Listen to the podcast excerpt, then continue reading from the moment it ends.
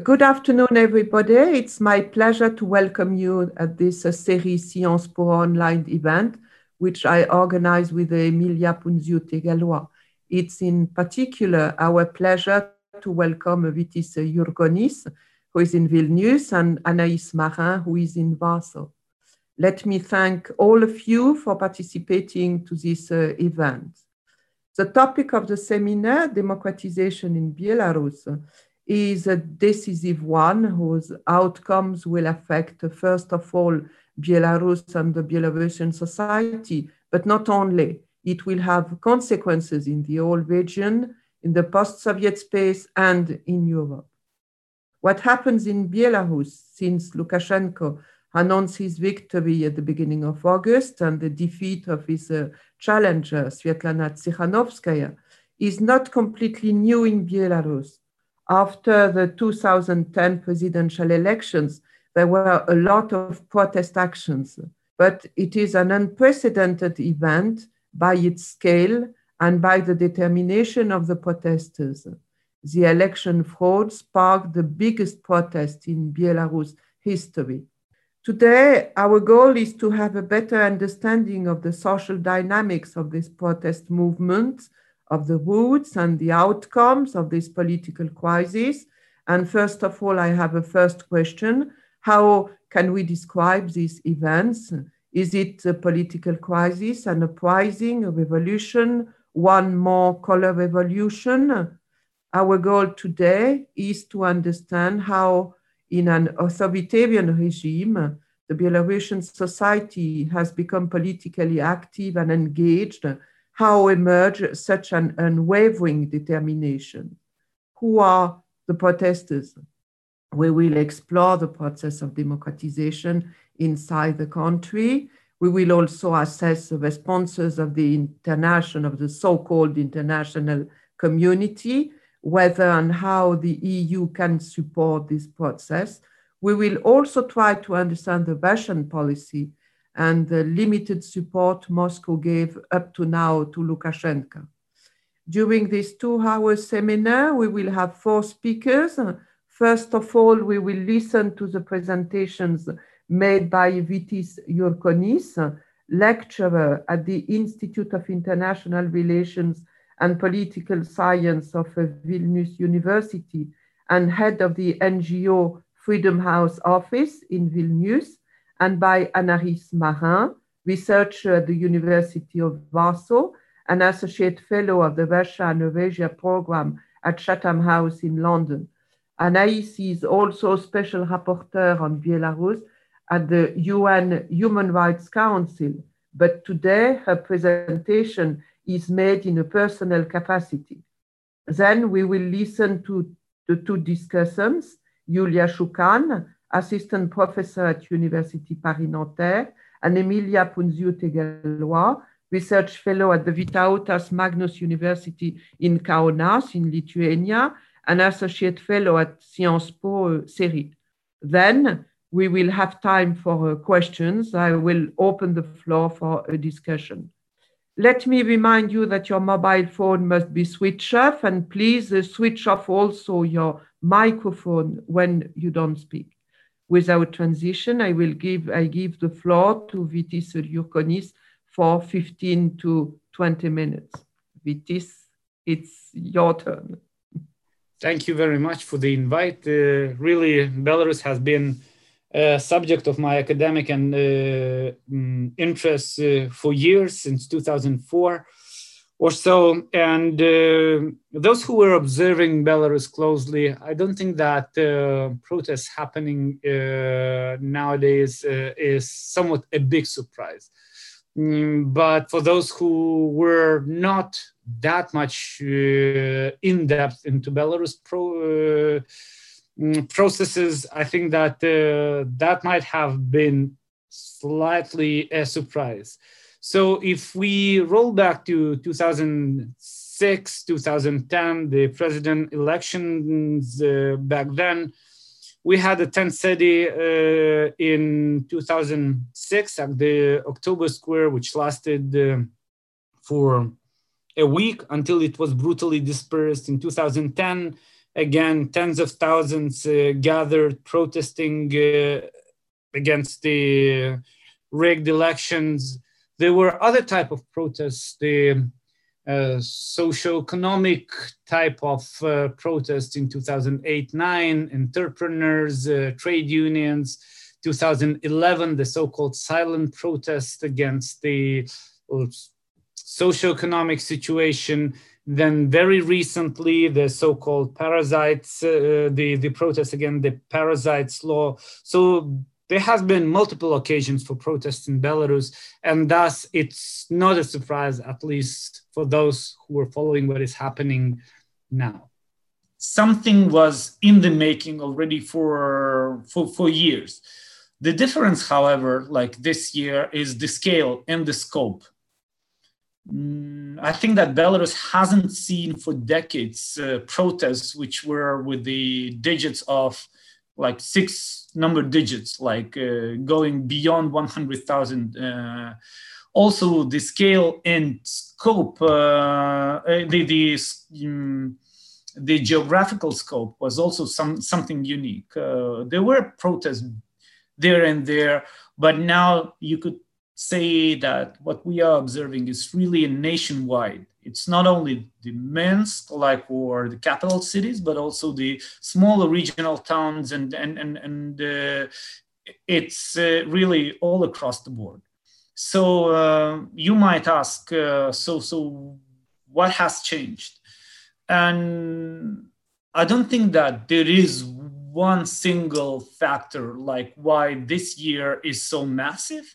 I'll just pinpoint a few of those, but what I wanted to say that actually what I am seeing is kind of a development, that the situation like was already like in the making before, and perhaps previously, especially some analysts and experts were even used the term of the so-called opposition ghetto, saying that, you know, there's 10, maybe up to 20% of those who were resisting Alexander Lukashenko's rule, but that was kind of sometimes even in the mocking sense was defined as the opposition ghetto. And what we are seeing that this threshold of 10 or 20% is gone. So, and basically the new people are approaching.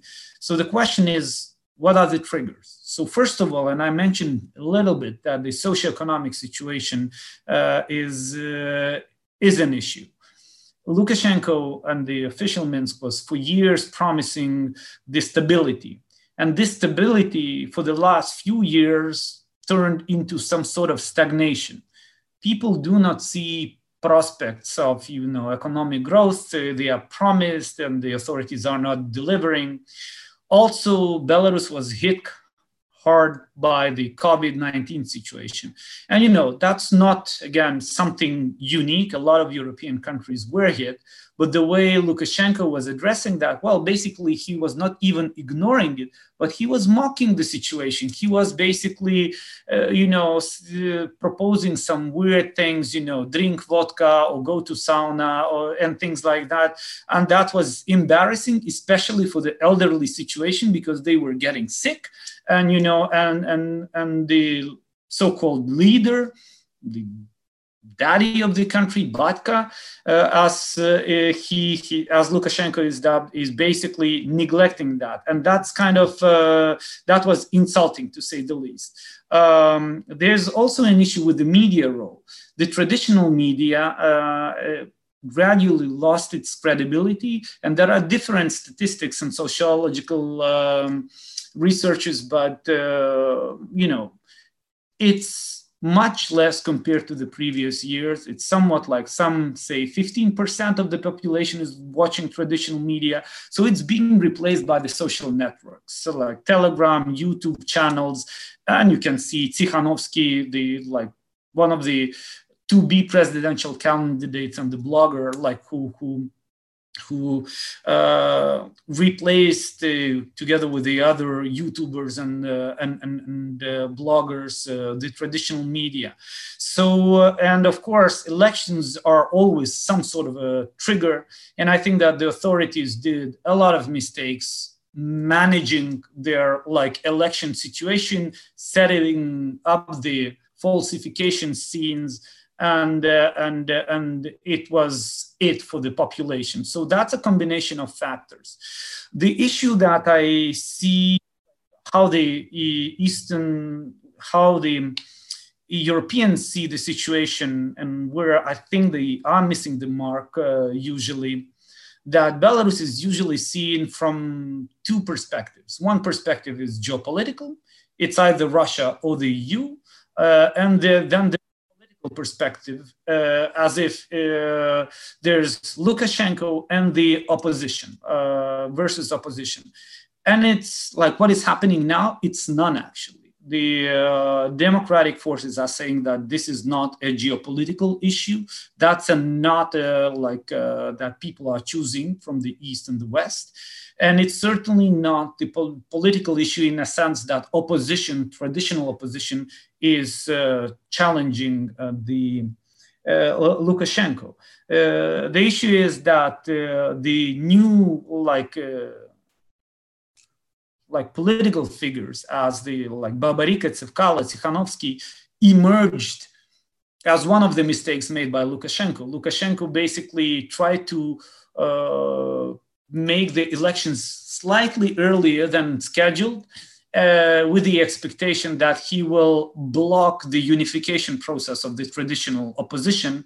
And thus he got three unexpected candidates: Babaryka, who represents in a way the business community, Tsepkalo, who represents the former bureaucracy and also the IT sector in some way, and Tsikhanouski, who was a blogger going to the regions and appealing to basically people in the provinces. So basically these three individuals were appealing to the former support base of Lukashenko.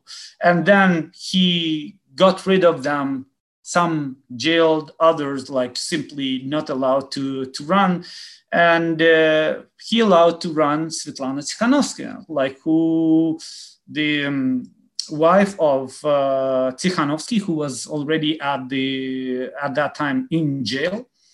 And I think that that's another mistake that the Belarusian authorities did, being arrogant, thinking that, you know, who is that housewife? She has no chances whatsoever. And suddenly, like, there were like queues signing up for her. And I think that Sviatlana Tsikhanouskaya became a symbol in a way, and her women trio, because the Babaryka's chief of staff, Maria Kalesnikava, and Tsepkalo wife, Veronika Tsepkalo, like joined forces, and they did this women trio as a symbol of the Belarusian change. And I think it reveals very well that with Lukashenko's 26 years of rule, he was neglecting at least half of the population's potential, saying that, you know, women should be housewives or something. They don't have a place in politics. It's not according to the constitutions. They cannot be leading the military and all that kind of nonsense. And I think that was another trigger, which is, some people do say that this Belarusian revolution uprising has a women face. And indeed it has. Some others like are saying that this is the revolution of the Telegram revolution, and it has that kind of aspect as well.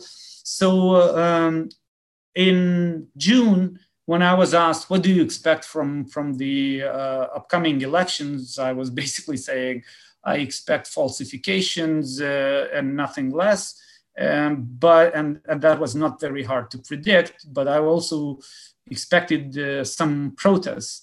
And there were a lot of concerns that it might lead to a possibility for Kremlin to intervene. As I've said, Europeans usually see Belarus as some sort of attachment to Russia. And that's, I think not really accurate, because what is happening on the ground is actually the amazing, very inspiring will of people, you know, the grassroots type of democracy demanding free and fair elections and nothing else. So I was saying that what I expect, that the best case scenario for Belarus might be Armenia. Armenia meaning Pashinyan's type of revolution.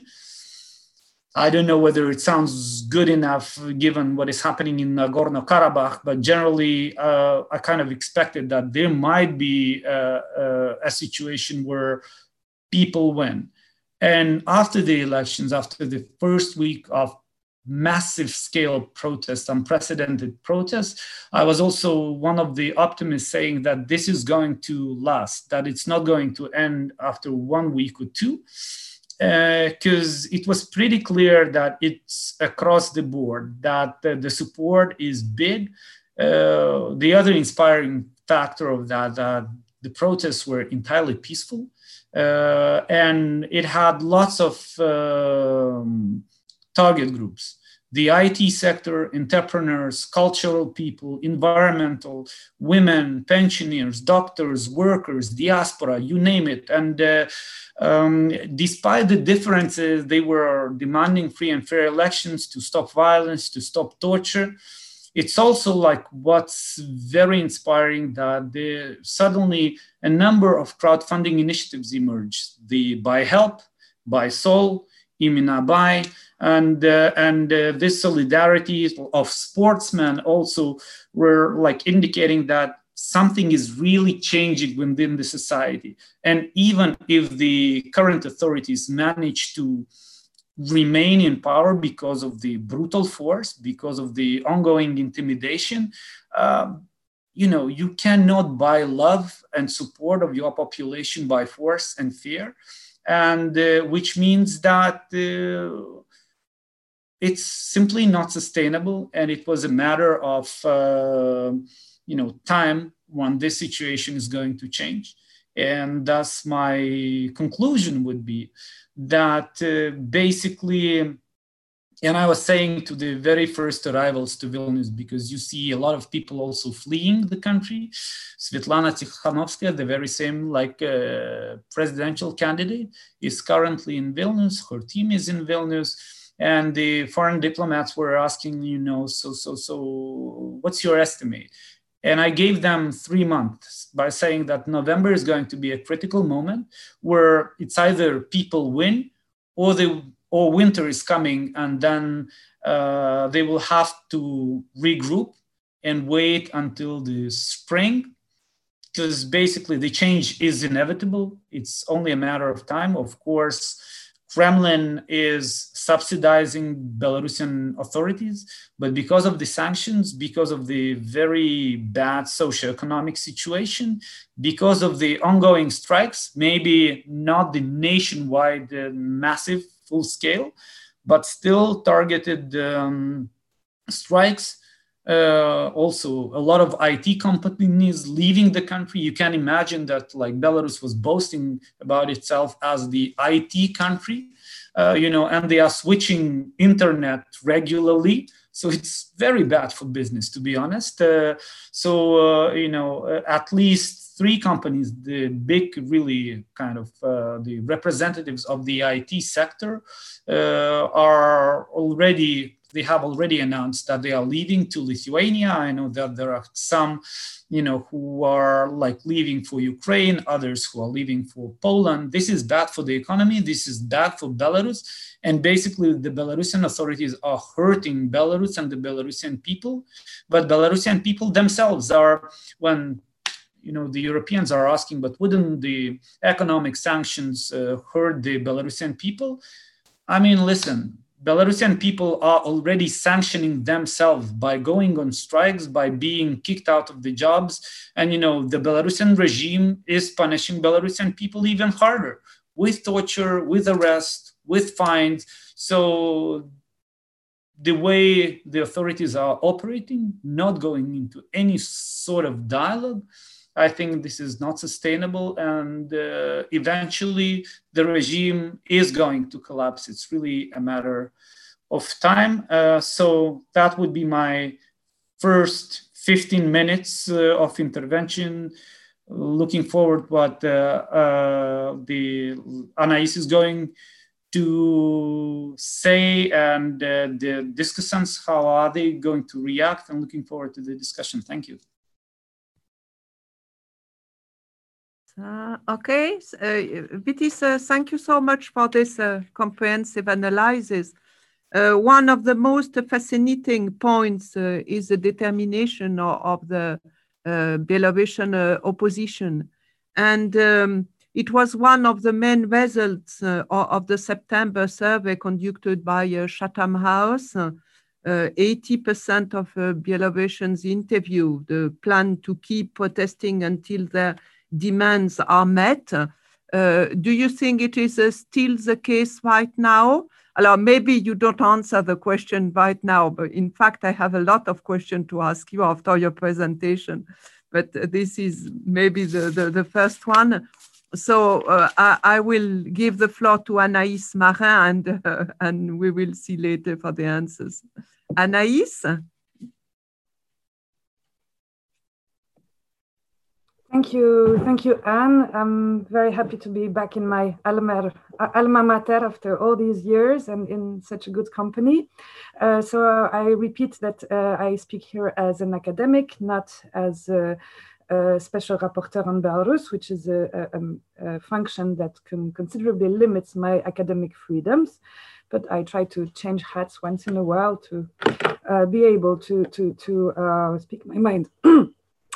So we keep hearing that the solution to the current deadlock belongs to Belarusians themselves.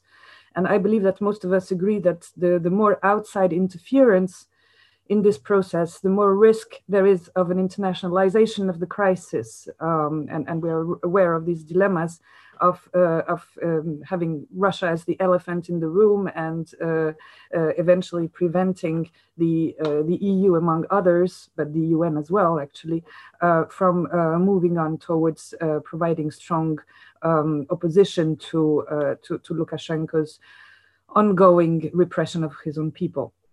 Given the last turn of events, and I'm referring here to what amounts to total terror that was launched by the authorities last weekend against the citizens, I think we can doubt that Belarusians could succeed in their search for democracy without support from the international community. So as Vytis has said, maybe the regime is cracking so much that it will eventually collapse. Maybe this could be, of course, should be attributable to the resilience and efforts and sacrifice of Belarusian peaceful protesters. But at the end of the day, democratization and consolidating democratic transition takes much more than just a revolution. And I'm sure that people who are familiar with the Ukrainian affair will agree here. So I would just address a couple of questions which I believe none of us can really claim to have answers, but we can come back to them in the discussion. First is which international actors can facilitate the democratization of Belarus now, and here I'm talking more in terms of moving on to a post-Lukashenko era. And second, does the EU have the capacity to contribute to this process and make it sustainable? And that's of course a very wide question. First, I would say that there is no one international response. The topic for my speech that you suggested was the responses of the international community. As you know, the international community does not exist. It includes countries for which electoral authoritarianism and systematic human rights violations are a norm at home and an acceptable feature in international relations. But on the other hand, we can at least consider that there are two camps. What Russia would label as the collective West, that after almost 20 years of failed engagement with the regime has come to conclude that there is no democratization possible for as long as Mr. Lukashenko remains in office. But on the other hand, from the perspective of the Belarusian regime and its foreign supporters, Lukashenko would be the only guarantor of stability, meaning that he should supervise a negotiated transition and leave only after new constitution is adopted. And we can legitimately doubt that this would result in more than cosmetic reforms, whereas the likely outcome would be an expansion of Russian managed democracy and certainly not a genuine democratization. Whereas in the meantime, gross human rights violations would likely continue and geopolitical tensions be exacerbated, threatening regional peace as well.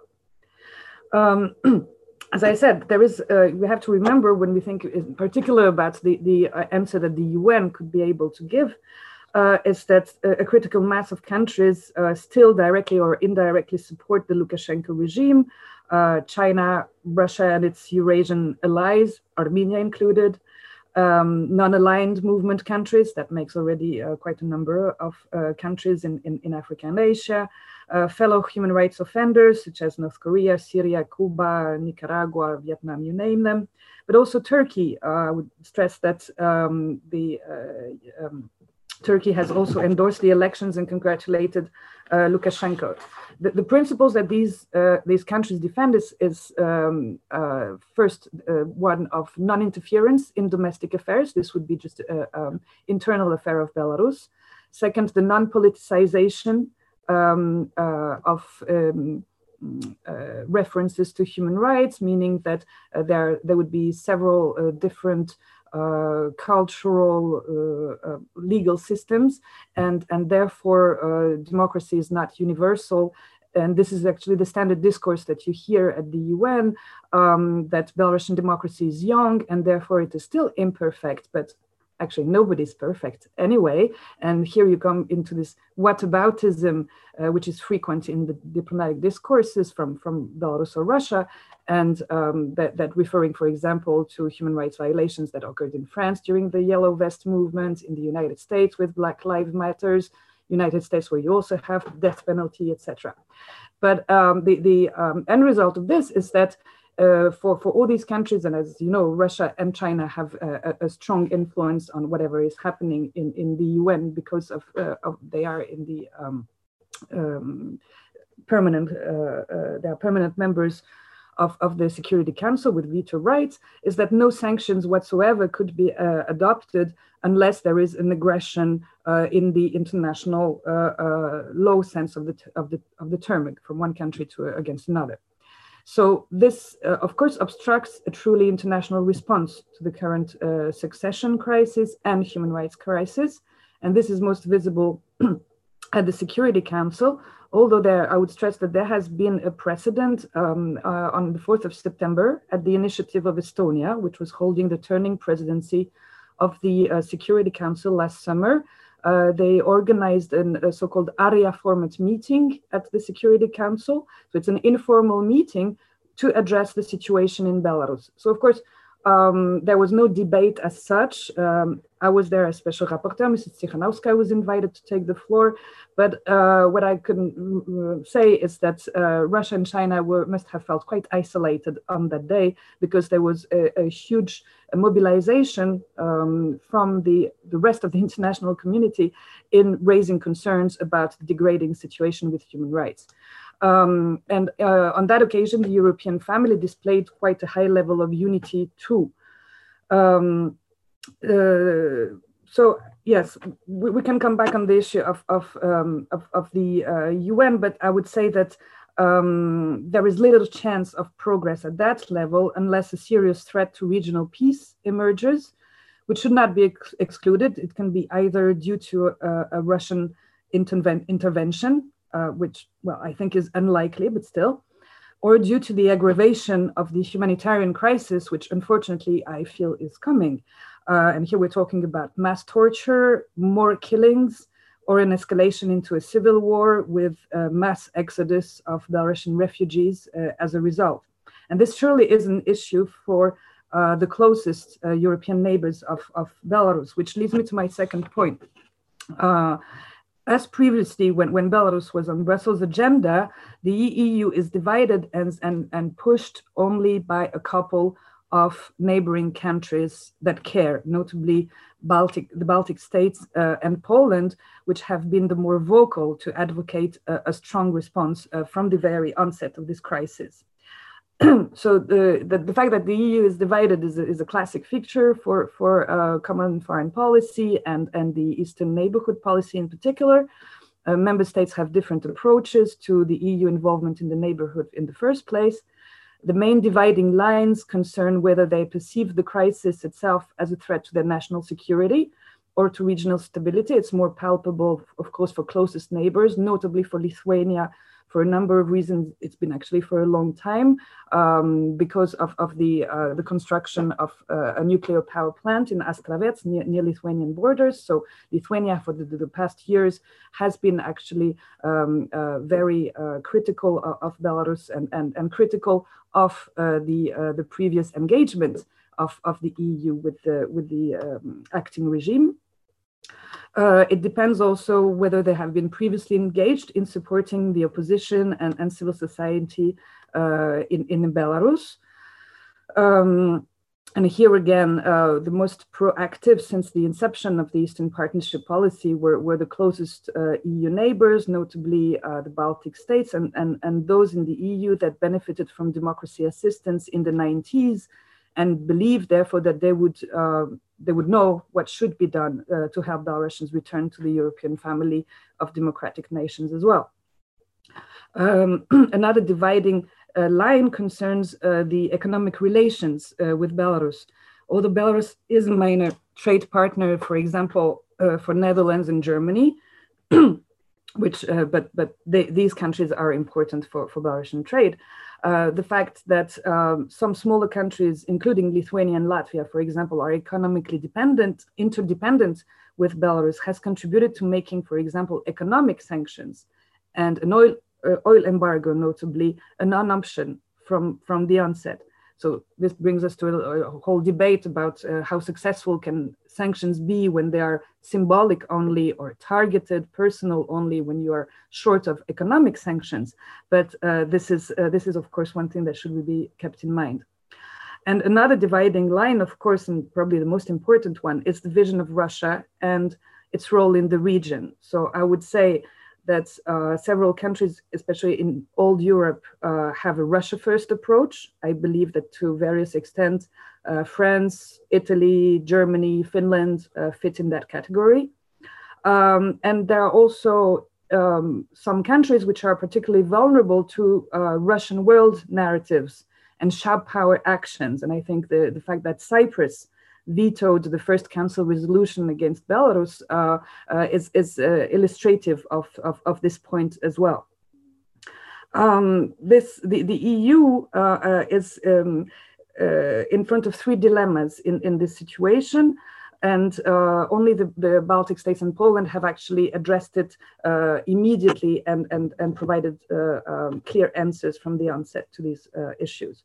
First is whether to consider Lukashenko as illegitimate given the extent of the vote rigging, but given the fact that we cannot objectively assess an election which was not monitored by OSCE observers. And of course, the fact that either COVID or bureaucratic delays were used to, in fact, not invite OSCE observers has limits de facto the possibility that the legal basis for us to claim that the elections were rigged.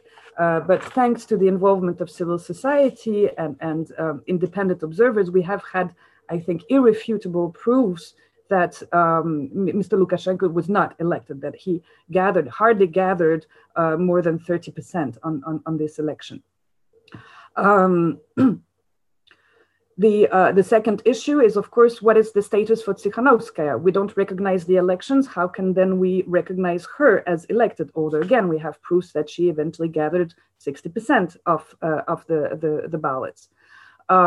Again, Lithuania took the lead first by giving Mrs. Tsikhanouskaya asylum when she was forced to run away from Belarus. They also obviously helped to coach her into becoming a head of state level orator. The same as the Parliament of Lithuania has formally recognized her as president-elect. And since then, she has formed the shadow government with headquarters in Vilnius, and part of the coordination council is operating from Warsaw. And the third, the third issue, which I think is probably the only consensual one that could lead to an international collective action against Mr. Lukashenko's regime, is the torture allegations concerning notably the events that took place on 9th, 10th, and 11th of August, and whether they would qualify as crimes against humanity, meaning that an international court, an international criminal court or a national criminal court could be competent for addressing these crimes, which are imprescriptible at all times, and that could result in some legal action somewhere. So, as I said, only the Baltic states have been very proactive in this direction, first adopting national sanctions without waiting for the EU to have sanctions. On 26th of August, Lithuania blacklisted no less than 128 officials. The other Baltic states have followed suit, imposing travel ban on 30 Belarusian officials on 31st of August. Lukashenko included, and they kept adding names to that list. And for example, Latvia has just added 2 names, including the chairman of the Belarusian Hockey Federation, who's a Silovik suspected of direct involvement in the death last week of Roman Bondarenko. The Baltic states, just like the EU, have this dual track approach of sanctioning the regime and while providing assistance for civil society, and here the assistance package, given the small size of this economy that they have granted to Belarusian civil society, is extremely impressive. It's very varied and comprehensive, from what I can understand. There is support for refugees from the onset, an open border policy. They were talking about a humanitarian corridor, welcoming repressed journalists and students, granting them, giving them grants, asylum, etc.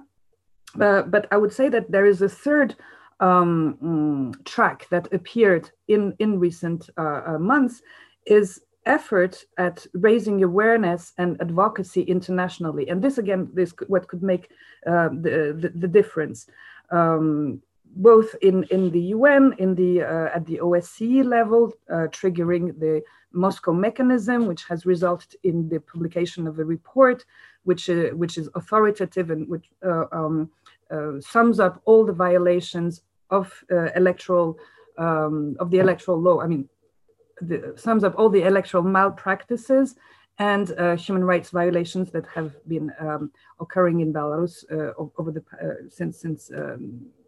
in this year. I mean,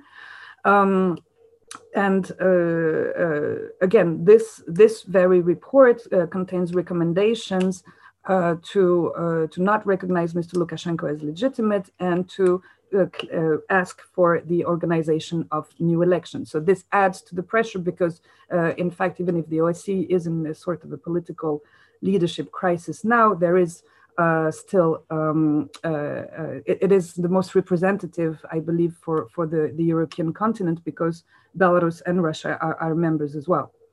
Moving on to the assessment of the EU policies themselves, I would say that the reaction of the EU was relatively rapid, for once, but still limited. Again, short of economic sanctions, it was rapid thanks to the pressure of the member states I mentioned, and also because of the relatively good international media coverage of post-electoral violence, which has shocked international public opinion. And again, this was in spite of limited access. Western journalists were denied accreditation or expelled, but nonetheless, until the Nagorno-Karabakh issue emerged, the attention of the world was on what was happening in Belarus. Yet the EU's response was limited, first because the EU has limited leverage. It has no positive conditionality impact because there is very limited bilateral cooperation with Minsk anyway. Belarus is not the candidate. And Lukashenko personally doesn't care being called a dictator and having or not having, for example, dialogue on human rights with Brussels. But the other reason why the EU's response can still be criticized for being too limited is goes back a long time. It's because in the end, maybe the EU does not have an ambitious policy and strategy regarding its eastern neighborhood, for fear of a confrontation with Russia on this issue. So nonetheless, there have been a number of statements adopted, getting stronger and stronger as the violations of human rights were aggravating on location. There is, the EU has also suspended engagement almost immediately on technical dialogues, cooperation, etc. They named and shamed Mr. Lukashenko while engaging with Mrs. Tsikhanouskaya at a quasi-diplomatic level, and I refer here to her European tour, which has been ongoing since August. I think Mr. Lukashenko must feel jealous because he's never been to all these capital cities. Restrictive measures, of course, so the list of sanctions as of now is that on 2nd of October, 40 names were put on a blacklist. So it's a visa ban and assets freeze. And on the 6th of November last week, Mr. Lukashenko was added to that list alongside 14 other officials, including his son and national security advisor, Viktor. Then when it comes to the financial and capacity building assistance to civil society and representative of the political opposition, the EU has aired the idea that its financial package for Belarus would be modeled on the post-war Marshall Plan. I don't know to what extent this could be compared. From the beginning, there were only 50 million euros earmarked. The aid package announced initially was actually a reoriented money that was earmarked for the government of Belarus to help fight COVID, and this money was withheld because the government is not fighting COVID, and this was reallocated to civil society. But out of this, apparently only 2 million euro are there to support victims of regime violence, and 1 million for the development of civil society and independent media. In comparison, the EU allocated to the non-governmental sector of Ukraine, 10 million euro immediately in 2014 during the Revolution of Dignity, and to Armenia after the Velvet Revolution, 7.5 million. So what I just heard is that tomorrow the EU will consider an additional urgent support for the Belarusian people that would amount to 24 million euros, of which 3.5 million for media and the repressed. What more can or should be done? Of course, I think that the EU should continue its action in other international organizations because international diplomacy is also a dimension of the EU's foreign policy, and one where it can have some impact when you think of the fact that, for example, the European Investment Bank, the EBRD, and probably very soon the World Bank have frozen their programs with the government of Belarus.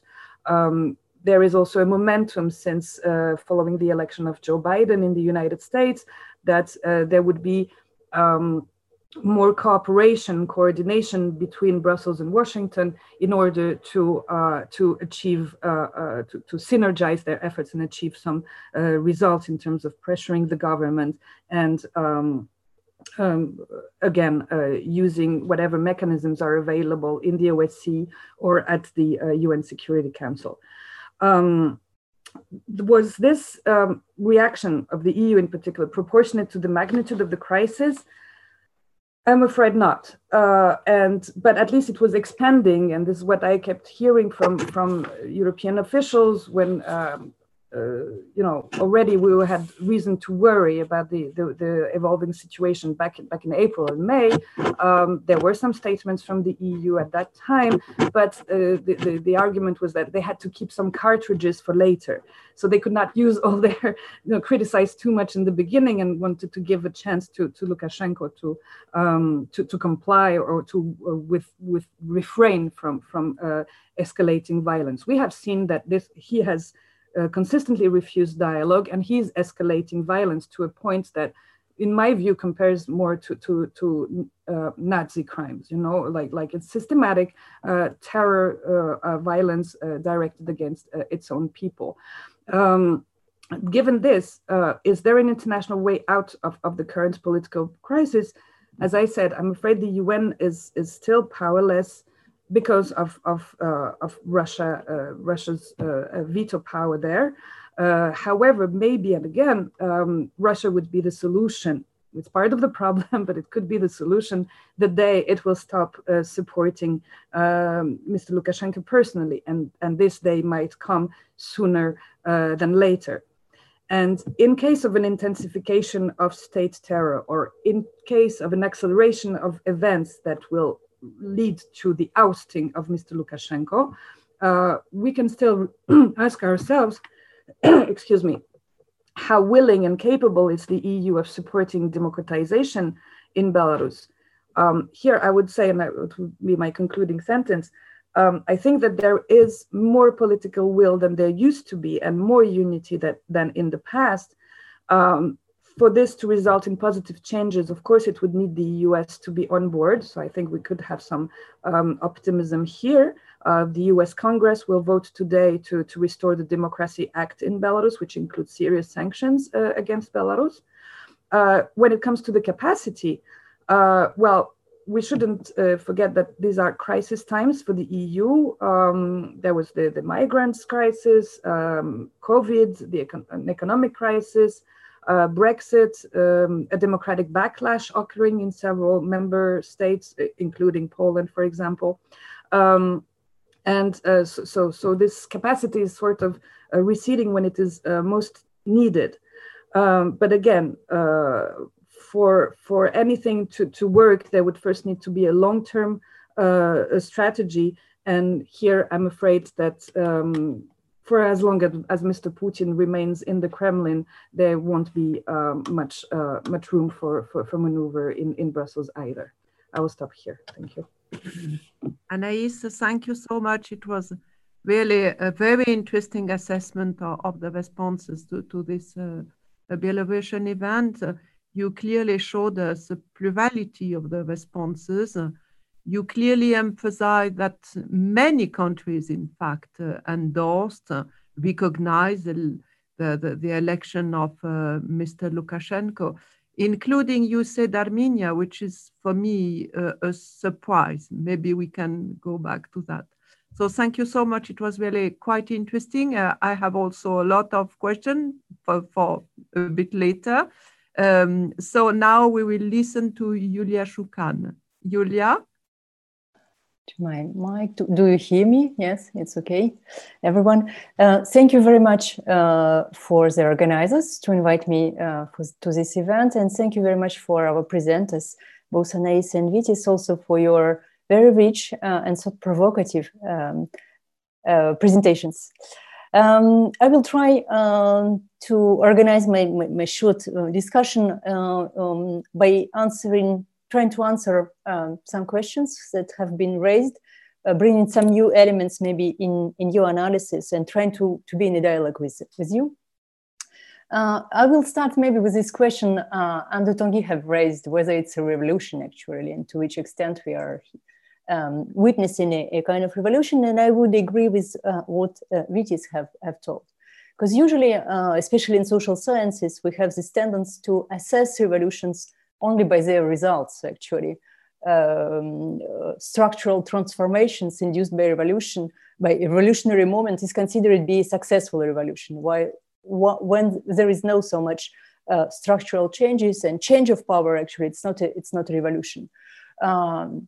And I'm referring here, of course, to Tadeusz Kopol or Charles Tilly also works. A successful revolution, it's a revolution with a revolutionary issue, actually, that results in the change of powers. And from this, of course, perspective, it's difficult to qualify what's going on in Belarus as a revolution. But I think, and I defend that it's a revolution indeed, and from much more sociological perspective, of course. Because revolutions and revolution has happened on the individual level, and that what Vytis actually have presented in his in his talk, because actually 3 months ago, I'm pretty much sure that all experts of Belarus would have never been able to imagine such a situation. A huge number of Belarusians, people that were rather distant to the politics, have on rare occasions participated in electoral protests, but mainly not, actually.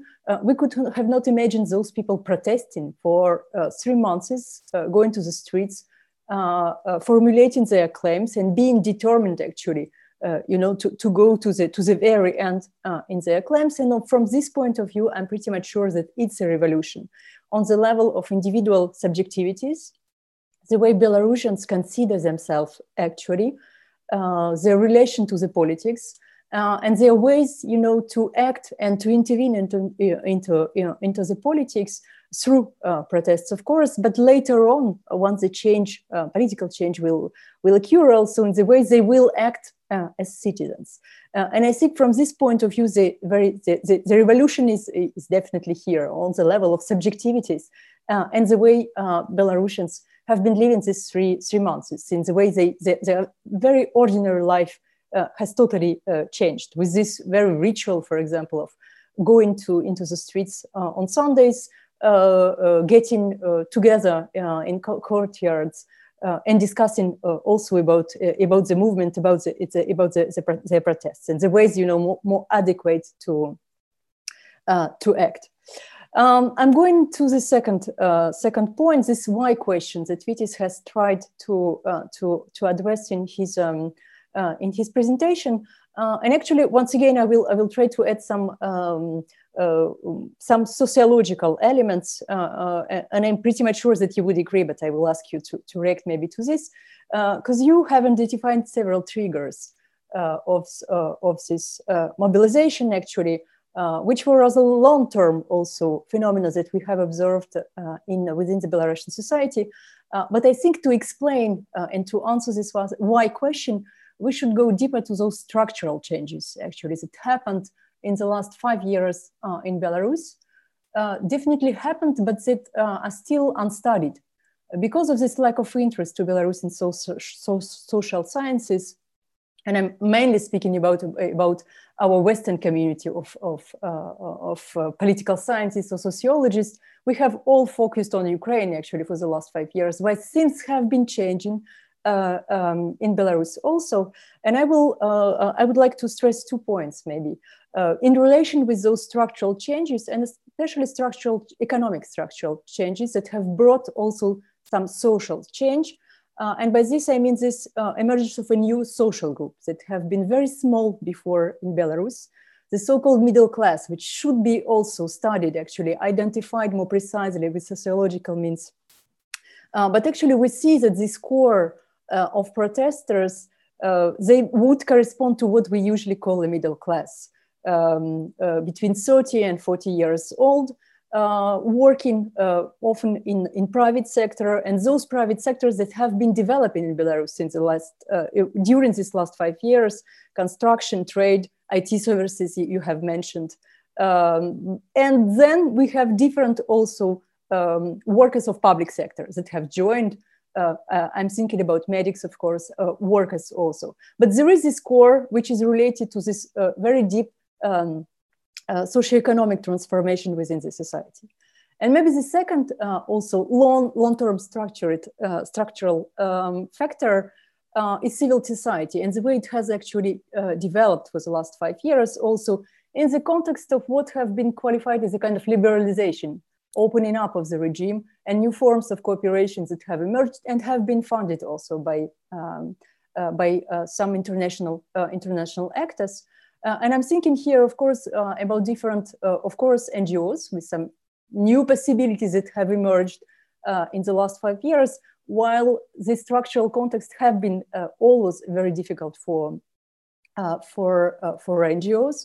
But I'm also thinking about self-organization, because you've mentioned the two huge mobilizations that are very visible, silent protests and Parasite Law in 2017. But of course, we had also very grassroots initiatives that actually they were preparing the ground for this much larger mobilization. Just to give you some examples, urban activism, which was really vivid actually in Belarus, and we see that some activists are very active in the protest also in terms of, you know, providing, trying to organize, trying to provide some algorithms of action through Telegram, for example. And the other example is this very success story of Petition Buy website, and the way on how civil society organizations try to use those legal mechanisms provided within the system, so to mobilize citizens in their relation with the power, with administrations, local administrations, to address to those administrations and to maybe survey, also monitor their actions and intervene in this. And I think that grounds have been prepared. We are just maybe much more, a little bit blind. But some processes have been working the society and preparing the ground for mobilization. And then I go back to this question of what to do actually, and how to strengthen, how to sustain and help this mobilization. And I will go to this metaphor, which is broadly accepted by Belarusians themselves. The change is not a revolution. It's not a marathon. It's not a sprint. It's a marathon. This idea that it's a change in the long run. And Vytis, in your presentation, you have mentioned either November or the spring. So maybe the reflection that we may have is how to, if it's not in November, and actually seeing the level of repression, maybe right now, today, I would be less optimistic than I was several weeks ago.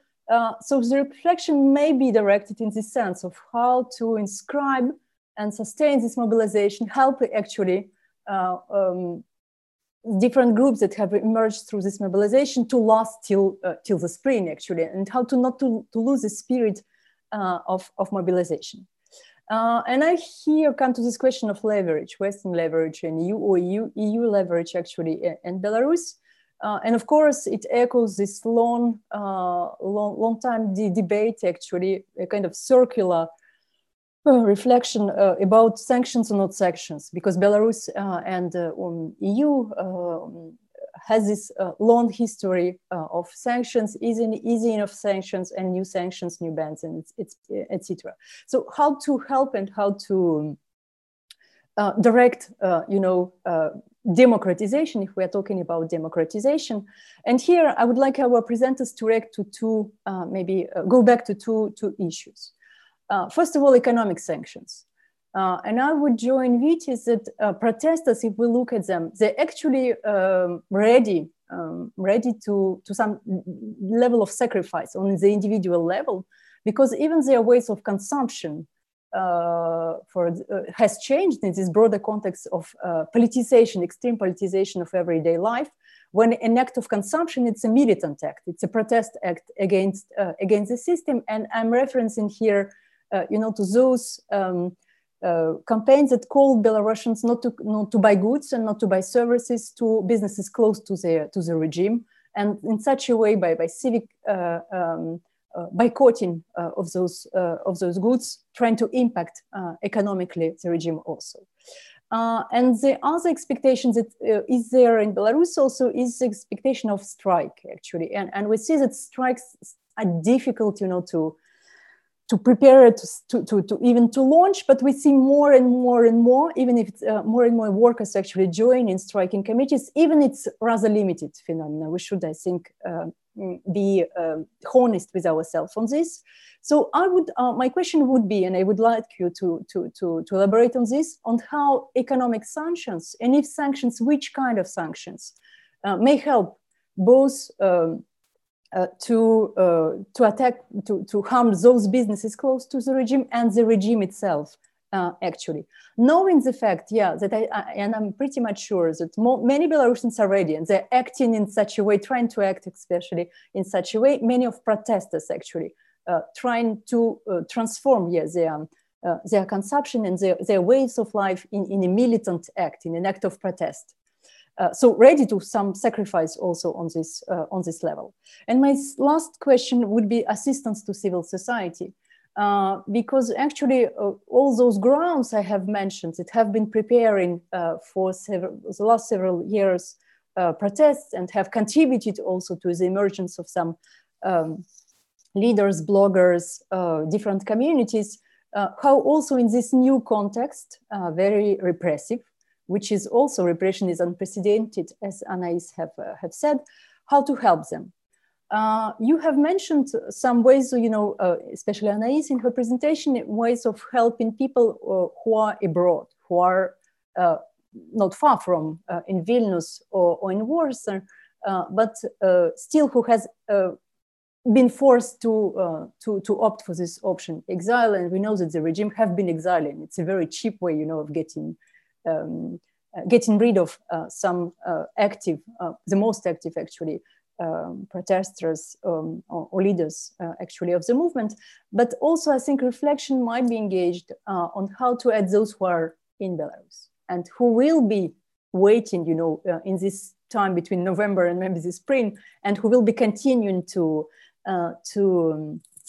contribute to this mobilization. So.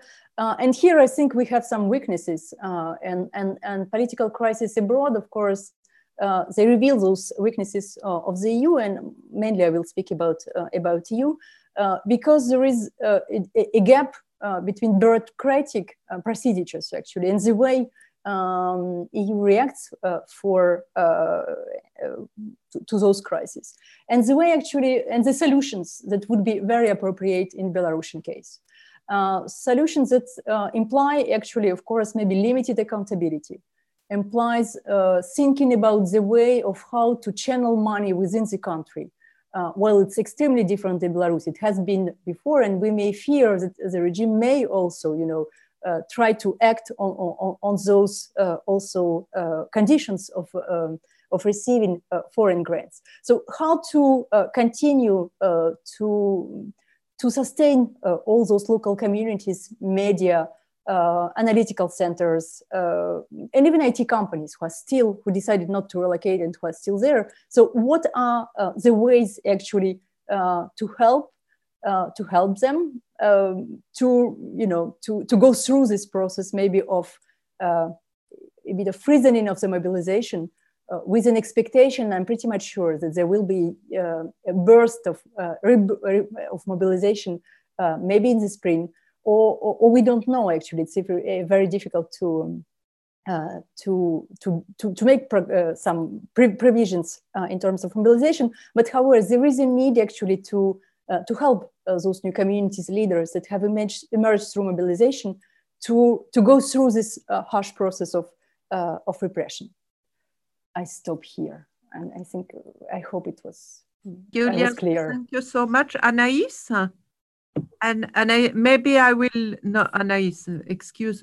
Emilia. I will give you the floor immediately, and afterwards I will ask Anaïs and Vytis to answer the questions and to react to the remarks of Julia. Julia, thank you so much. Emilia, you have the floor.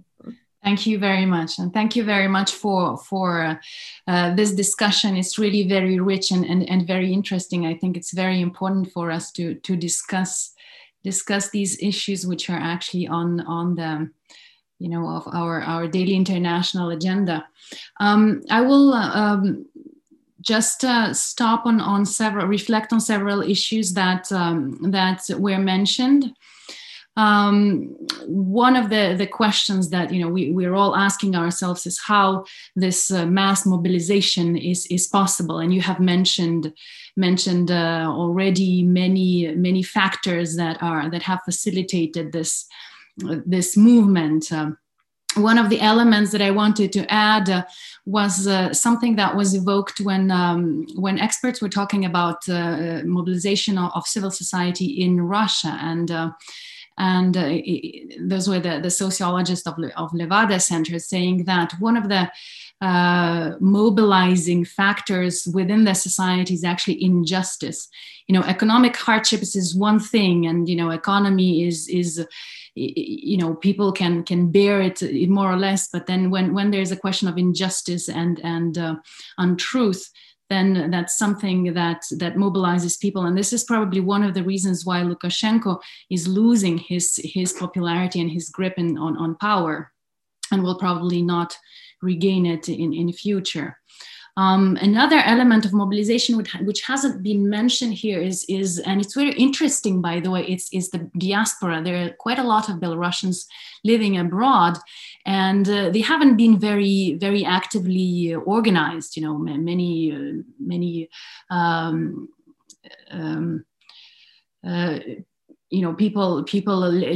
living in Europe and elsewhere, but it seems that they have been mobilizing themselves quite a lot after the events in August, and this also can be or maybe is already an element on which the Belarusian opposition can rely. Of course, there's new diaspora right now coming out of Belarus, so this is also a question of how this movement can be managed with people in Belarus and people outside of Belarus. The interesting question that I was asking myself, and I would like to ask you as well, is about the democratic diffusion. There was this theory after the 1990s that democracy can be sort of exported to other countries through support of the civil society, through different programs or networks and things like that. And foreign countries, especially the neighboring countries of Belarus and the European Union, actually, they have been working quite a lot with them, thinking of how to develop the Belarusian civil society. And if it had worked in countries like Ukraine or Georgia, Belarus seemed for a long time as a little bit impervious for these actions, because it looked like Lukashenko was still quite popular and people were satisfied more or less with their political situation. But then again, I'm wondering if these constant and continuous efforts to do these networks. For example, Lithuania hosts the European Humanitarian University from Minsk. The embassy has been open for different discussions between opposition and different elements of government. There were groups there were programs promoting the civil society, simply working with journalists, for example, inviting them to Europe and making visits, which didn't seem to be very immediately effective. But then I'm wondering whether this has also worked and contributed to the development of the society. For example, Maria Kalesnikava, who is, who was one of the central figures, she was also someone working in an NGO and who was participating in these kinds of programs. So I'm wondering whether we can also talk about some kind of democratic diffusion here. Then a very interesting issue that was raised by Anaïs is about Russia. It looks like it's not very interventionist. I mean, it's clear that, they support, Putin supports Lukashenko, and there was a visit of Lukashenko to Moscow, and, they have recognized him as a president. But Moscow is not interfering as a mediator. It would be a perfect mediator because the Belarusian society is not anti-Russian. It's not like in Ukraine or Georgia, where you clearly saw the direction of the civil society towards the West, towards Europe. In Belarus, we don't see it, as Vytis rightly pointed out. And Belarusians, they have a lot of cooperation going on with Russia. So Moscow could, in fact, be a good mediator. So I'm asking myself why this is not happening. And Lukashenko, by the way, hasn't been a very easy friend for Putin. He's been insisting on sovereignty. He's been profiteering from gas and oil transit, and from living basically on economic subsidies from Russia. So it probably, would be interesting for Moscow to have someone else in power in Minsk. But apparently what is posing a problem to Russia is the process itself, which looks threatening. Compared to other societies in Eastern Europe and Caucasus, Belarusian society is quite similar to the Russian one. And you see that the protest dynamics are similar. People here are not, again, pro-Western or pro-Russian or, facing east or west, but they're simply protesting against their government and against corruption, against lies, against injustice. And it looks very similar to something that is happening in Russia. There are different manifestations around the country where, these protests resemble the fact. So the scheme where,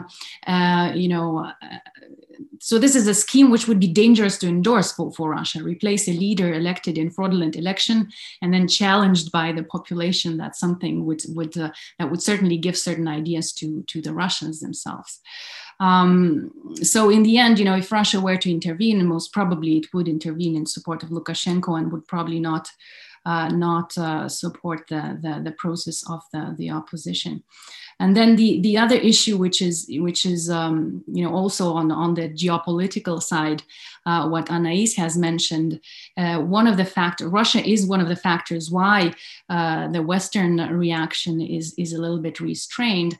It seems like this is a question that I'm raising, that Russia has a de facto grip on the region, and the West is reluctant to intervene, not to make it appear as another Western-tailored revolution, and avoid deepening conflict with Russia already, and then not to antagonize the process itself. So I'm wondering if we are at the point of a saturation of democracy promotion from the Western point of view. I'm trying to think of the same situation happening, for example, in the 90s, when everyone was on the rise of democracy as the end of history and promoting these movements. There is still, it's sentiment which is still alive in the civil society. So the civil society is really, really supporting it. But I'm wondering whether the West or the European powers are not already saturated, saying that no, we did what we could, and then now that this world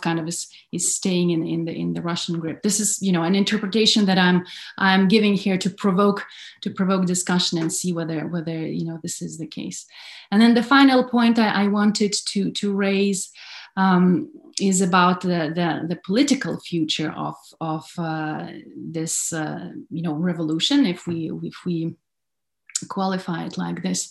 What is surprising is that the peaceful nature of the demonstrations from the side of the protesters, of course, and what is surprising how they actually managed to maintain it peaceful. If compared to other revolutions in Ukraine or Georgia, once again, those were quite forceful revolutions where the people would storm into the parliament and remove the politicians there, and here, the crowds are really responding to this call of no confrontation. It was impressive to see. I guess it was in one of the August protests, when a huge crowd. I mean, it's difficult to actually contain it, which was moving towards the presidential palace, and then there were calls to back off and not to go into confrontation, and that's what the crowd did. And it's surprising also that they resist all sorts of provocations. It could be easy for the regime to simply provoke some kind of some kind of confrontation and then insist that, these are not peaceful protests. So it's interesting that the protests are peaceful, but then the question which comes is whether, this, what kind of leverage then, this kind of protests can have to put pressure on the government, which is not going into dialogue. This is clear.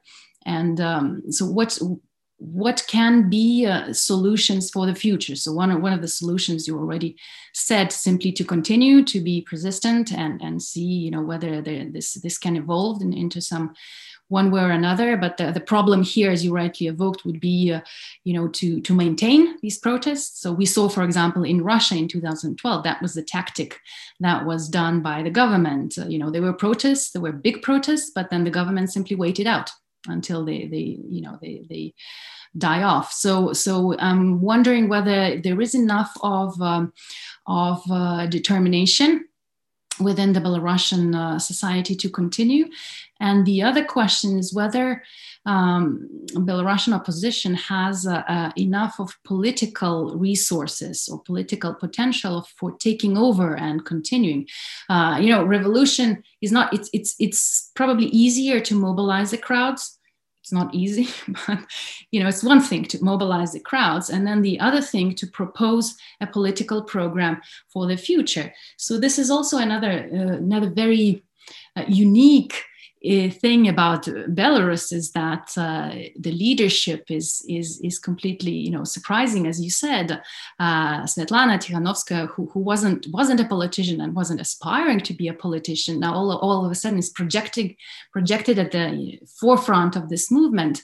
And I'm wondering, does she and her and her colleagues have a political program, and how does it work? And in the end, the question that we are asking ourselves, how does this process work? How does a woman become a leader of a political movement, and what's happening next? These are the issues that are interesting for me. I guess this is basically what I wanted to raise. And then Emilia, thank you so much. It was also really interesting, and thank you for all this very rich remarks.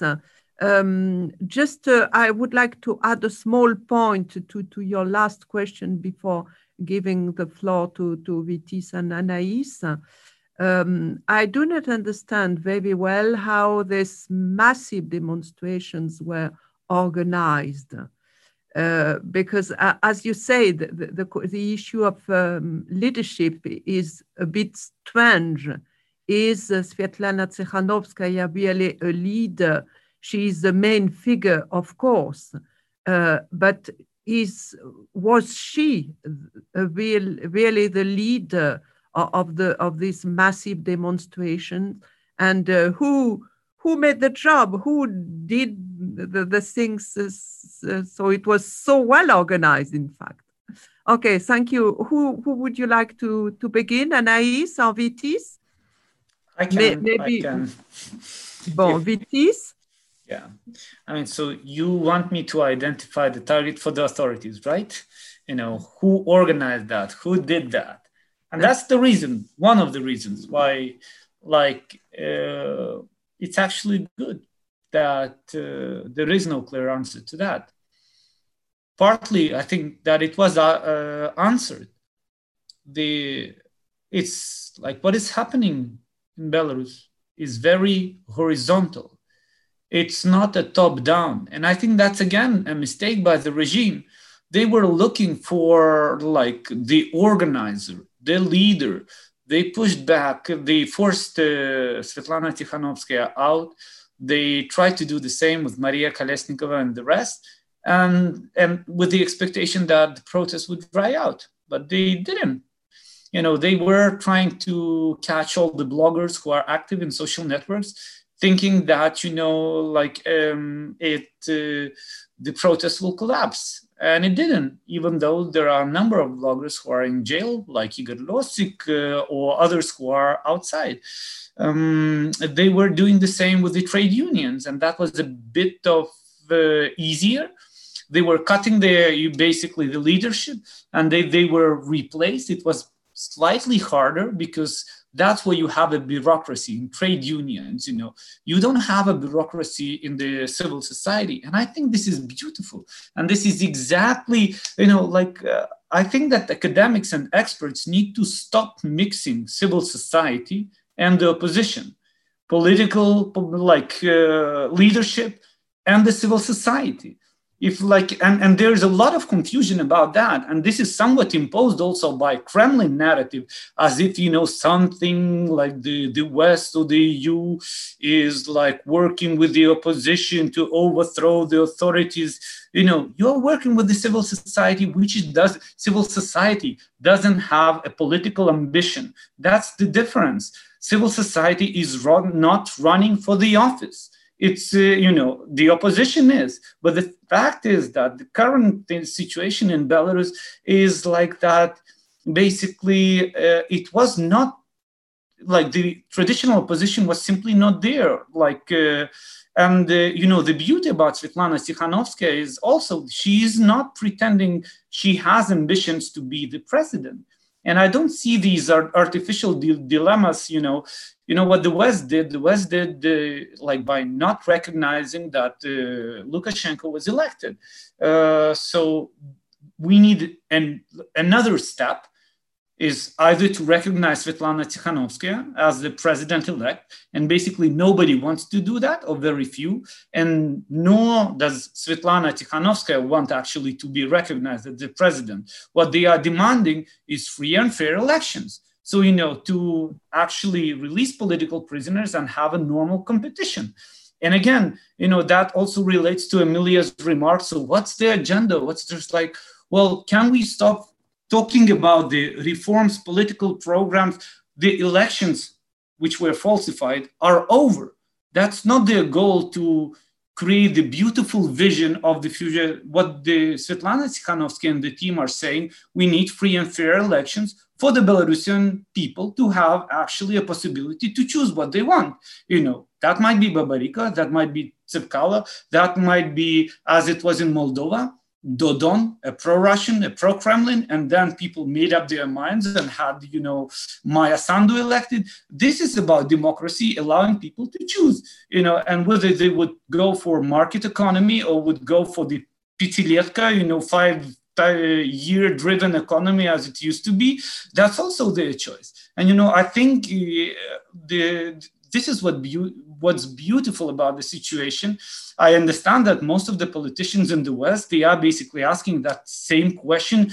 So what now? And it's that's my question to you, to the Western leaders, to capitals in Paris, in Brussels, is you said this first step, that the Lukashenko is no president anymore. There's a vacuum. So we need to organize free and fair elections with the leadership of the OSCE, with the monitoring of the OSCE. There is no other way. And I think this is, and this is not interference into domestic affairs, because we are not betting on people. We are not betting on Milinkevich, Libetska, Latushka, or Sviatlana Tsikhanouskaya, Babaryka, whom else. We are standing for principles. And when Emilia, or was it? I think Emilia asked about this. What happened to with this? Fukuyama's world, and I was that happened. We lost it years ago. Our confidence in democracy and human rights. In a way, it was kind of discredited again by some Kremlin narrative, as if this is some sort of American imposing agenda of some sort of Western values. I mean, come on, either we do believe that democracy and human rights matter, and this is what is happening in Belarus. People are demanding, fair play. Rule of law, democracy, human rights. So in a way, you can say that, yes, there is a feeling of injustice, but previously injustice was there, but Belarusian people felt like this is just a matter of a few people, again, coming back to this cliche, which I don't like, but, maybe it's convenient, the opposition ghetto. Now, Everyone feels that it might happen. You might be beaten, tortured at any moment, you know, just because you were passing by. And this is like, and they are insecure. So, and that's why I think that the regime will not last. The role of the diaspora, like I'm just cherry picking on some of the issues, the diaspora is active. I already mentioned the crowdfunded initiatives, you know, they are collecting millions, and that's more what the Western countries are actually providing to the civil society. You know, just to be very blunt, you know, if we could redirect some of the funding which goes to the regime or to development programs working with the pro-governmental or governmental institutions, I mean, that might be a boost, but, you know, don't be mistaken. What is happening in Belarus is very genuine. Is not because of our investment or some conspiracy theories. It's a very natural feeling coming from bottom up. You know, if we can help somehow, then it's beautiful, you know, we are helping. But if not, I think that the Belarusian people would manage. You know, it's like the river that we cannot stop the flow. We can make some obstacles, make a dam. It will collapse, I'm certain, because, you know, the Belarusian people have, and certainly it's, again, with all this optimism, there are going to be a lot of problems because the transition, you know, will have economic downturn, you know, there's gonna be Kremlin playing around. And, you know, again, don't make a mistake. Russia is interfering. You know, when the national state TV was dismissed or like resigned, it was like infused with the Kremlin's propagandists. Security intelligence and security services are active. They are supporting the regime with subsidies. So, you know, Kremlin is active. The question is like why we are so afraid. We shouldn't be competing with Russia geopolitically for Belarus, but the only option what we could do and what we should do, because it tells much more about ourselves. If we stand for democracy and human rights, we should be standing for democracy and human rights, never mind what Kremlin propaganda is saying. Okay, so, thank you. So maybe we will listen to Anaïs. Thank you. So I also cherry pick and thank the discussants for their interesting comments and questions.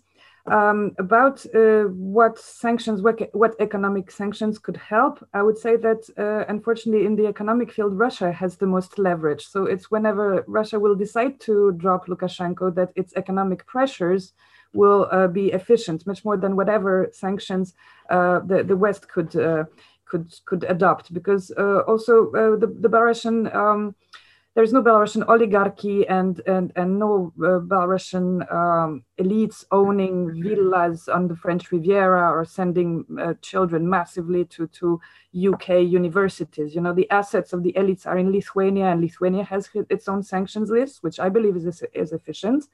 And the rest of the money is probably in the United Arab Emirates, where the EU has absolutely no power to freeze any bank account.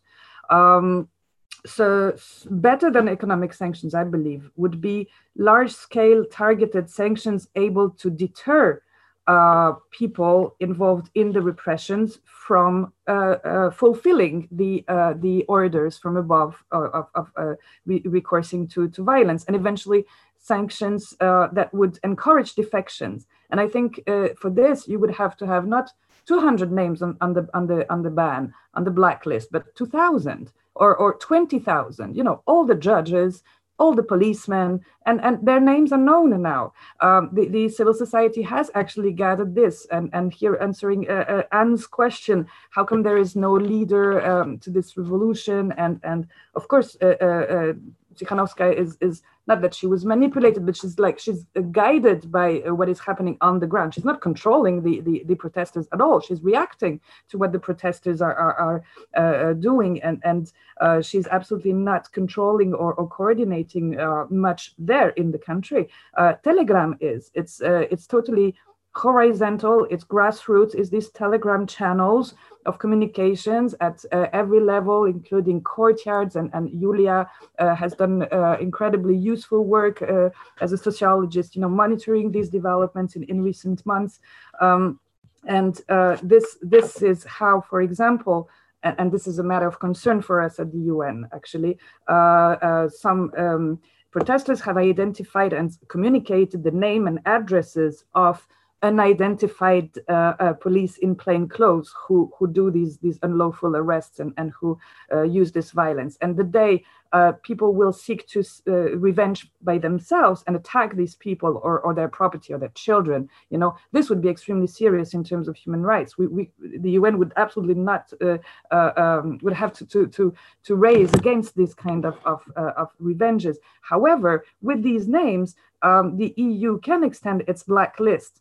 And these people will maybe think twice because they will have to be informed that they are on the blacklist. Not that they would go, to Paris or Madrid on a weekend, but they would definitely go to Vilnius to do shopping.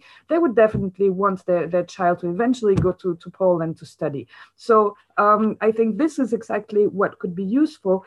That could encourage defections. And from what I know, some countries are ready to welcome, including policemen, promising them, and this is also the message that Mrs. Tsikhanouskaya recently sent to them, is amnesty for those who would help bring down Mr. Lukashenko, and eventually, if it takes this for a while, for these people to run away because they would be safer and more efficient from outside, unfortunately.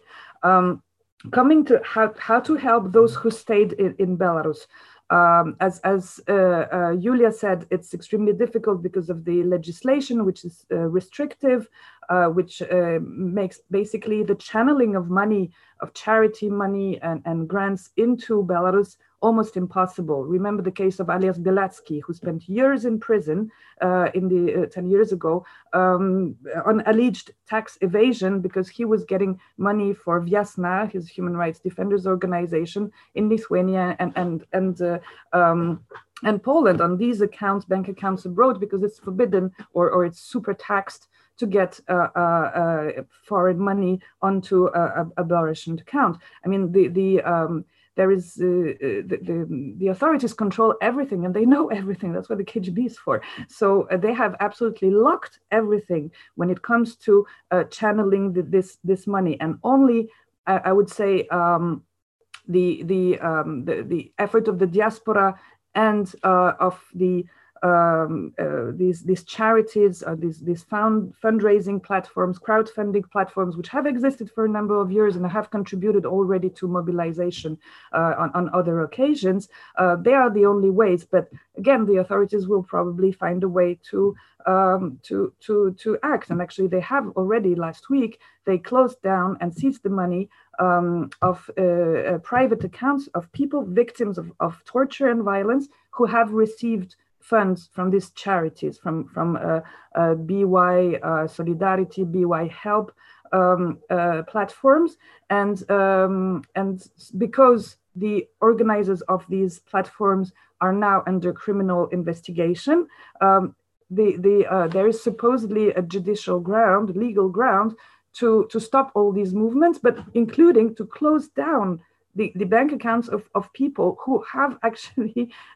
received money, to repair their wounds, basically, because they have suffered torture. So we have to understand the extent of the control that the authorities have on everything in the country, and what makes it so complicated to channel money.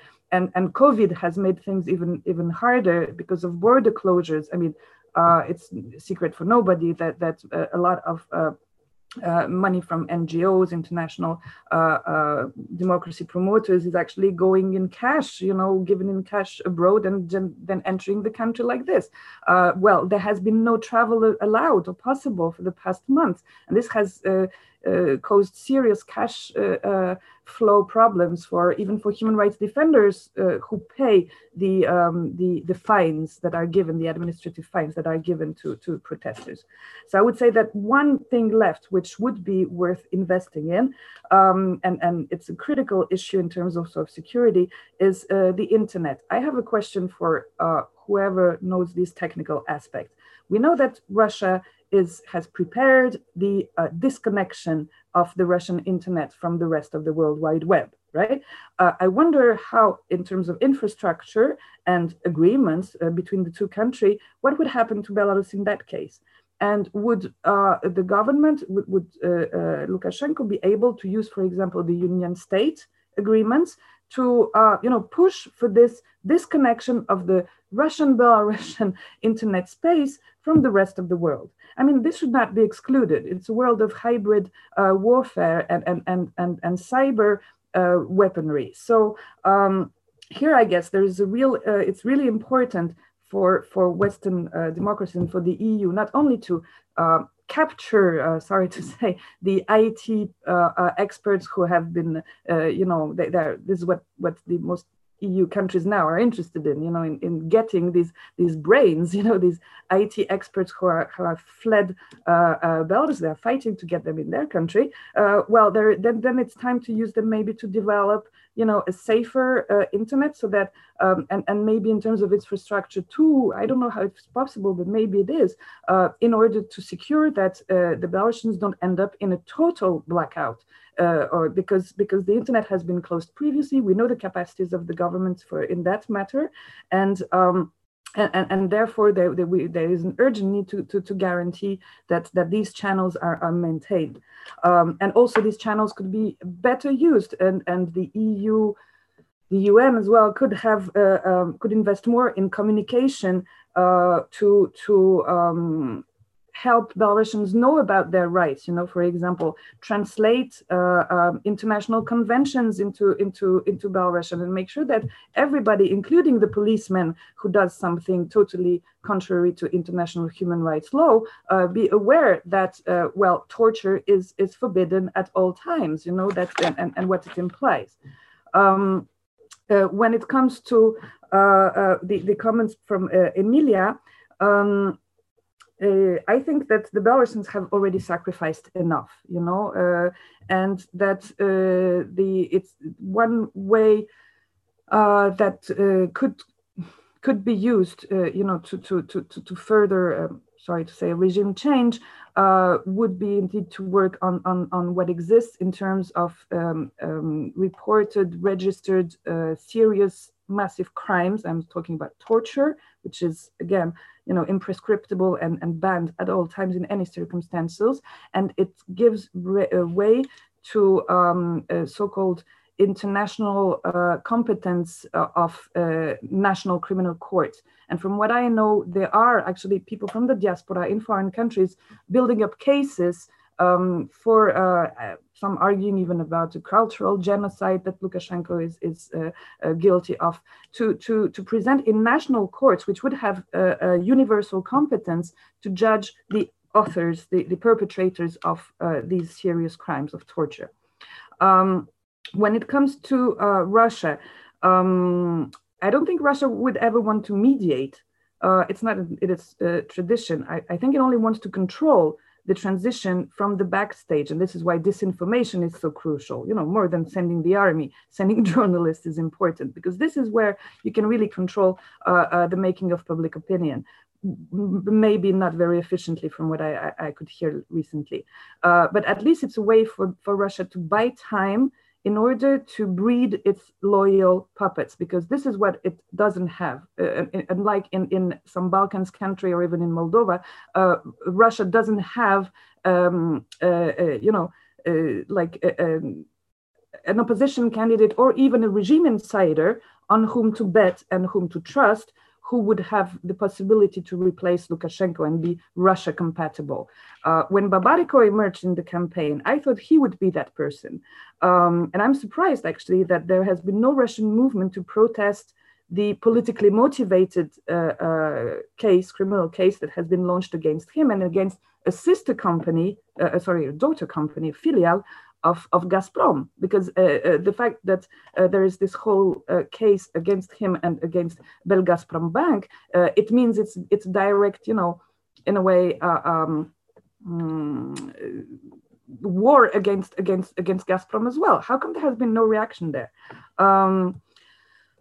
Looking at the future and how can making sure it remains peaceful? I think this is the must. This is absolutely necessary, because in case there is, unfortunately, violent response from the victims of violence, then you can be sure that it would lead to an escalation, meaning a military escalation, either mobilizing more than it is already the Belarusian army, or calling the Russian army to come and restore order. So this is, of course, something nobody wants. I agree with Emilia that injustice is indeed a game changer. And this has, if you remember back in the first days, on the 12th of August, when the internet was eventually restored and people could see with their own eyes all the videos of the violence perpetrated in the streets, this is what motivated this arbitrariness and violence, this injustice is what motivated defections, including of bureaucrats, policemen, diplomats. And I think this is the only way out, basically. It's that gradually those who support the regime, and because there are less and less of them, you know, we can count them, that they would change camps, and that they would leave Lukashenko alone, you know, and he would be alone in his palace and very, very vulnerable to a palace coup or putsch, or however you want to call it. Which is probably not a guarantee for democratization. But if we consider that Mr. Lukashenko is the main obstacle to democracy in Belarus, then that would be a solution. And my suggestion for a way out, actually, coming back to the issue of elections, because this is it is a huge dilemma, this thing about calling for new elections if you don't call first for liberating the political prisoners, right? Because who would run in these elections if Mr. Babaryka and Mrs. Tsikhanouski are still in prison, and plenty of others, you know? I always thought that the most sensible way of calling for new elections would be to advocate for parliamentary elections. Early parliamentary elections combined with local elections, which don't exist in Belarus, but which would be an extremely useful way to use the momentum of this grassroots mobilization that we have observed nationwide, you know, in the whole of the regions, including small towns, and in companies, in these committees, like the true Soviet spirit, you know, of 1905, that you have seen in some big state-owned enterprises. And elections should be held, including for within trade unions, et cetera, and these people then, the parliamentarians and these local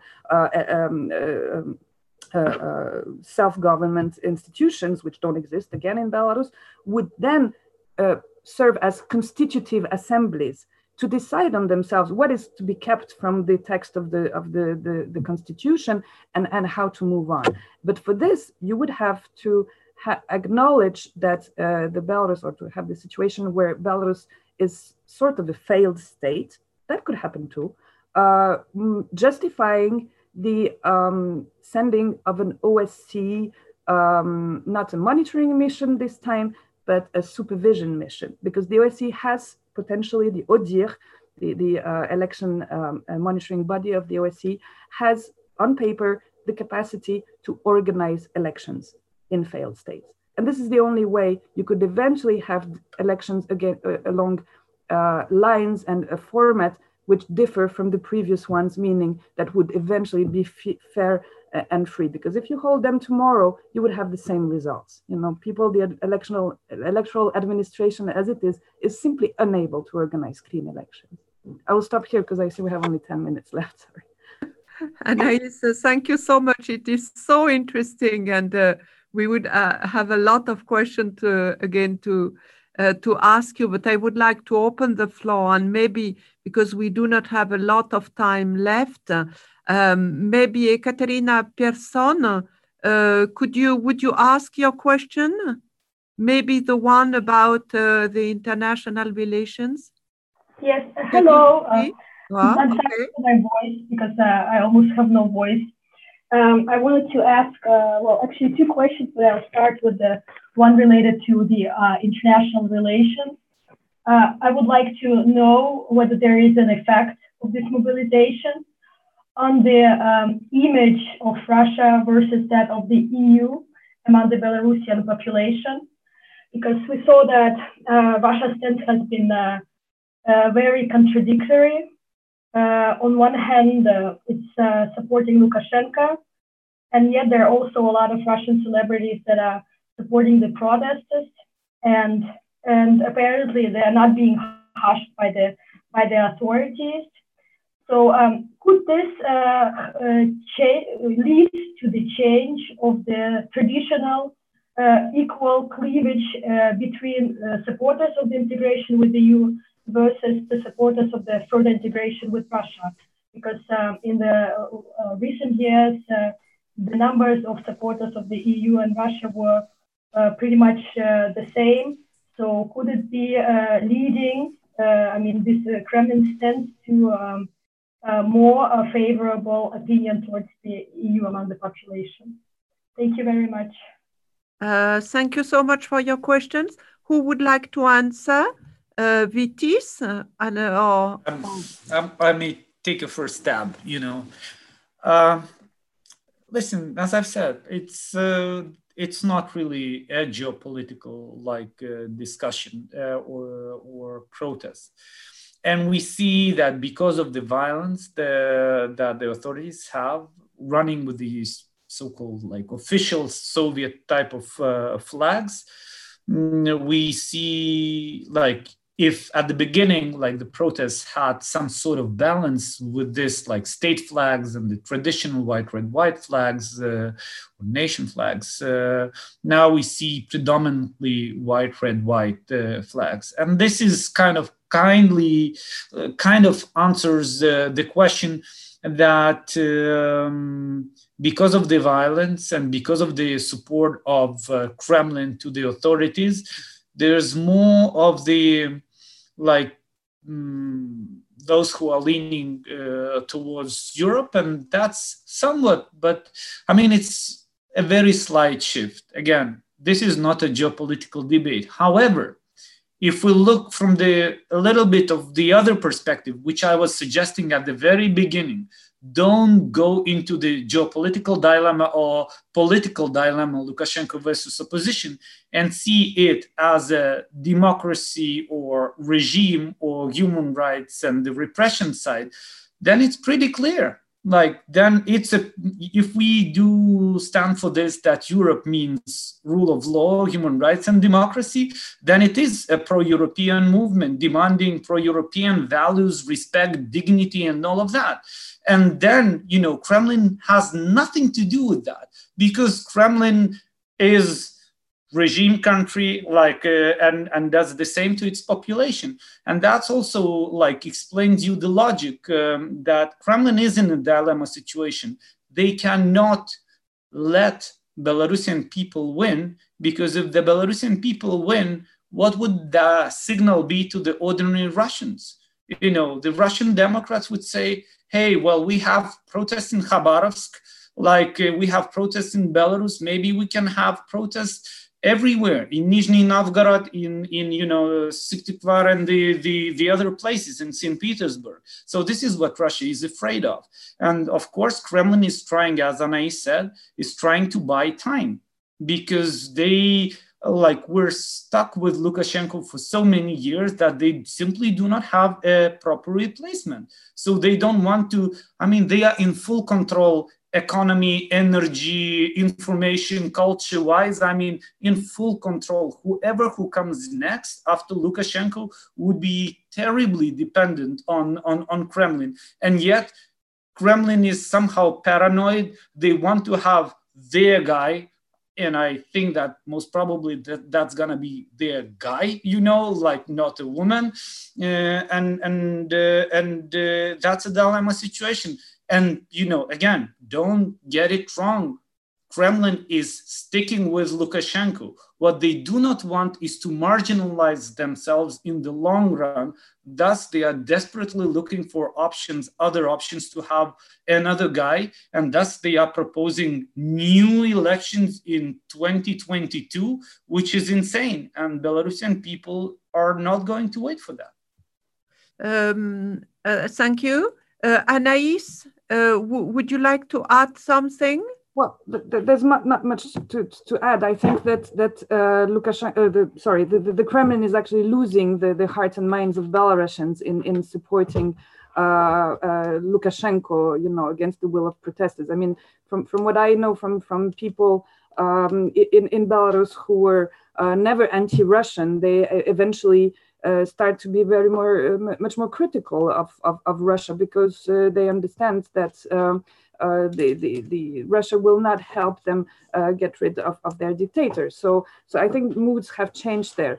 However, this should not be interpreted as an opportunity for the EU to improve its own stature in the eyes of the Belarusians. And here, I think, unfortunately, the last available sociological polls, and it's a pity, but we lack them. There are so few of them. They show that the EU is not very popular in the eyes of Belarusians. What Belarusians would want is for Belarus to remain neutral. And what I wonder is the EU capable of granting them a space where they can be both in a cooperation with the EU without cutting ties with Russia. And here the Armenian case could serve as a model, as an example, but it would take a lot of brainstorming in Brussels as well to accommodate their offer to those countries which simply cannot afford to choose between Russia and the EU, and who are just willing to have maybe normal, mutually beneficial economic closer cooperation with the EU, but definitely not integration. I don't think that this would be an option, not in the eyes of Belarusian voters, at least. Anaïs, thank you so much. Yulia or Emilia, would you like to add something to all these remarks? And afterwards, we will have the last questions for Sasha, who asked a few minutes ago to ask a question. Yulia. No, I think I will leave the floor to questions. Okay. Okay. Emilia, would you add something?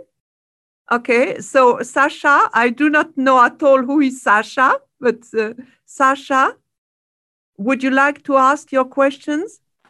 Hello, my name is Sasha Benz, and some of the participants know me. On ne vous entend pas. On vous entend très mal. I represent the Sustainable Strategies Network, the new foundation from Warsaw. And my name is Sasha Benz. And it's like additional information and question at the same time. I would like to give more insight about the mechanisms behind grassroots mobilization from my personal observations, which started approximately in early June.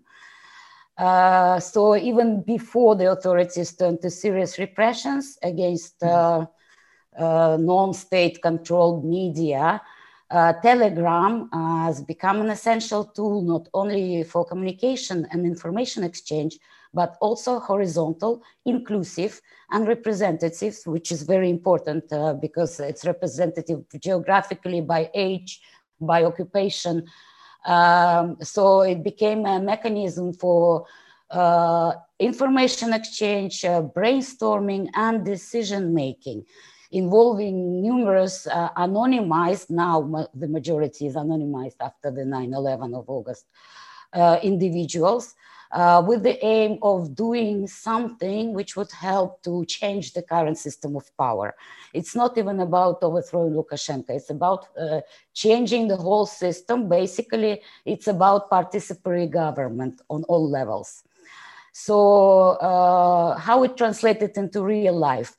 It appears to work naturally, similarly to lean start approach. Again, it's according to my observation, and more research is needed.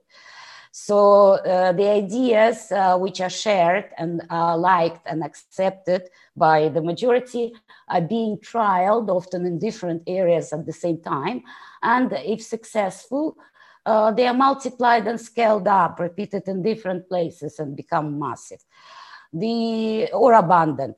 The examples, for example, self-organization during demonstration and support help, like with the water in Novaya Baravaya recently. Attempted pressure on local deputies, parliament members in several areas. This initiative didn't go very far so far. The appearance of neighborhood flags and courtyard events, etc., etc. So the exact number of local chats and number of like secret local chats especially is unknown, but open access mapped on DChat, it's already over 900 with participants like ranging from a couple of dozens to thousands of people. So it provides an uninterrupted and fast information exchange between thousands of individuals. And this seems to be playing the key role in mobilization and self-organization.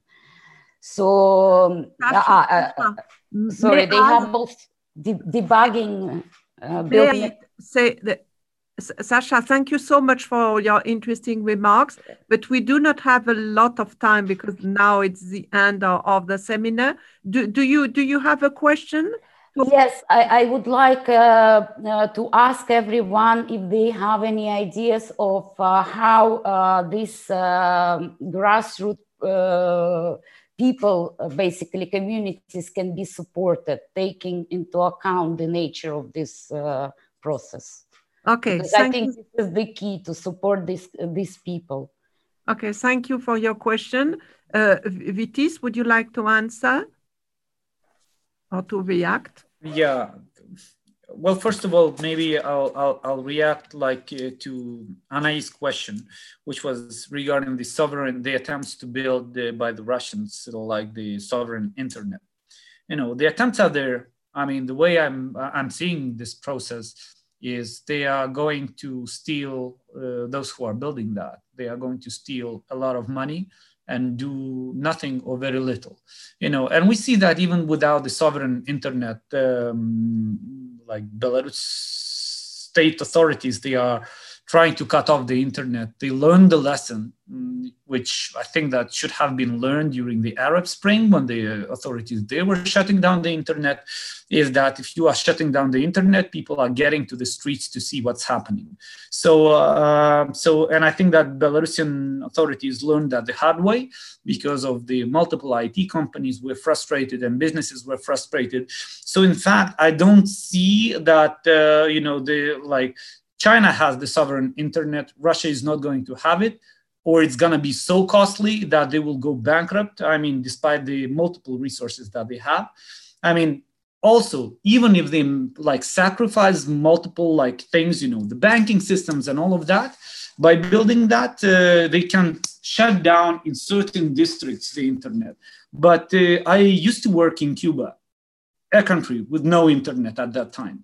And, you know, and still they were like, and one of the most famous bloggers in the entire world was Joana Sanchez, you know, so without a country which was in the 100 most influential people by Times in 2008.